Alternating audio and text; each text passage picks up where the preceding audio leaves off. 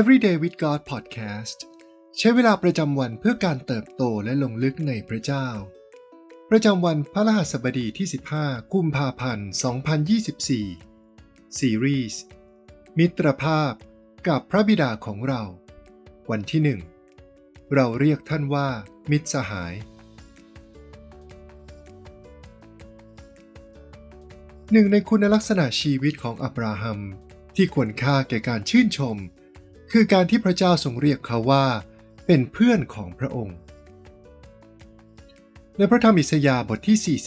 41 ข้อที่ 8 บอกกับเราว่า แต่เจ้าอิสราเอล ผู้รับใช้ของเรา ยาโคบ ผู้ซึ่งเราเลือกไว้ เชื้อสายของอับราฮัม สหายของเรา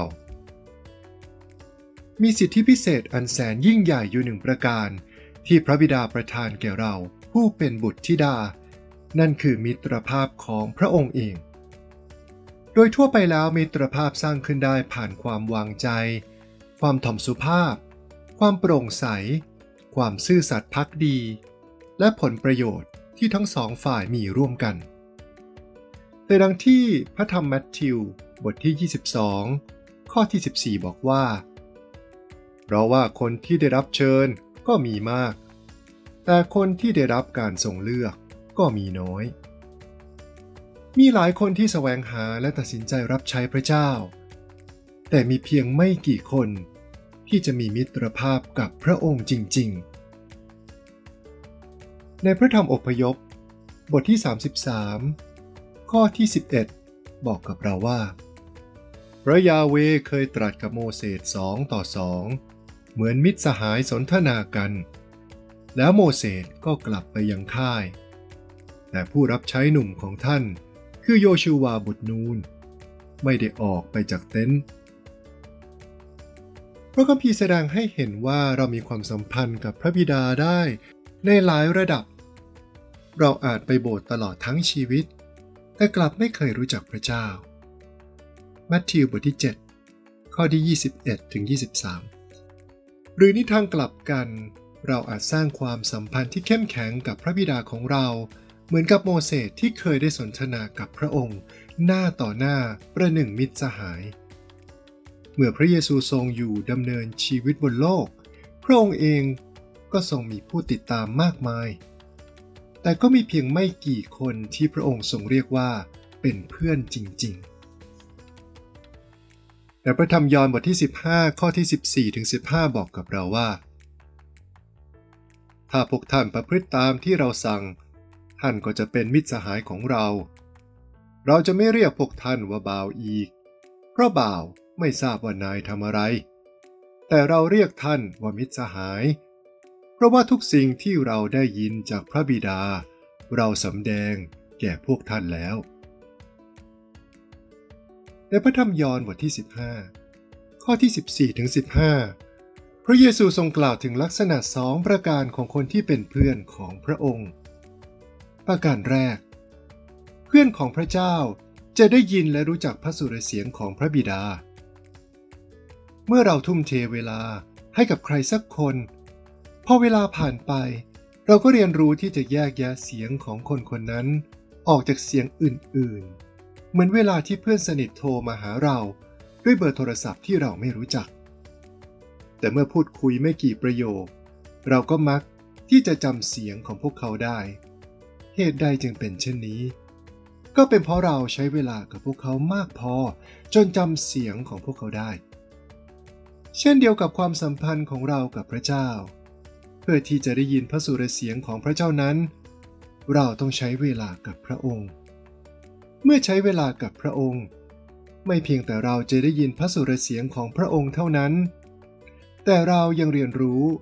ที่จะแยกแยะเสียงนั้นออกด้วย หากเราต้องการได้ยินเสียงของพระเจ้า เราก็ต้องร้องทูลพระองค์ และใช้เวลากับพระองค์ ดังเช่นพระสัญญาที่พระเจ้าทรงประทานแก่เรา ในพระธรรมเยเรมีบทที่ 33 ข้อที่ 3 คือพระองค์จะทรงตอบแก่ทุกคนที่ร้องทูลต่อพระองค์ ประการที่สอง พื่อนของพระเจ้า จะทำตามสิ่งที่พระองค์ทรงบัญชา บุคคลที่พระเจ้าทรงเรียกว่าสหาย มักมีชื่อเสียงผ่านการดำเนินชีวิตที่เชื่อฟังพระเจ้า อับราฮัมเชื่อฟังพระเจ้า โดยถวายบุตรชายของตน โมเสสเชื่อฟังพระเจ้า โดยเข้าเฝ้าฟาโรห์และนำประชาชนอิสราเอลออกจากการเป็นทาสตามที่พระเจ้าทรงบัญชา การได้ยินพระสุรเสียงของพระเจ้าเป็นสิ่งสำคัญ แต่การเชื่อฟังก็สำคัญไม่แพ้กัน ในพระธรรมยากอบบทที่ 1 ข้อที่ 22 ถึง 25 บอกว่า คนที่ไม่เพียง แต่เป็นผู้ฟัง แต่ยังเป็นผู้ประพฤติตามพระวจนะด้วยนั้น เขาจะได้รับพร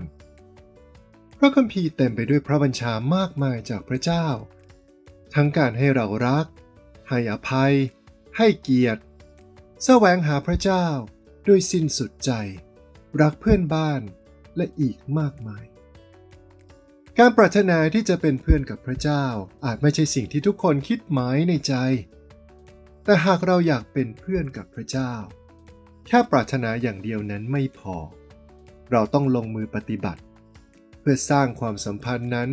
ให้เกิดจริงขึ้นด้วย สิ่งที่ต้องไข้ครัวและสะท้อนคิดในวันนี้ การเป็นเพื่อนกับพระเจ้าเป็นเรื่องสำคัญในชีวิตของเราหรือไม่ เราใช้เวลาไปมากน้อยแค่ไหน ในความสัมพันธ์กับพระเจ้า หมายถึงช่วงเวลาที่มีแค่เรา และพระองค์เท่านั้น เราฟังเสียงและเชื่อฟังพระบิดาอย่างดีแล้วหรือไม่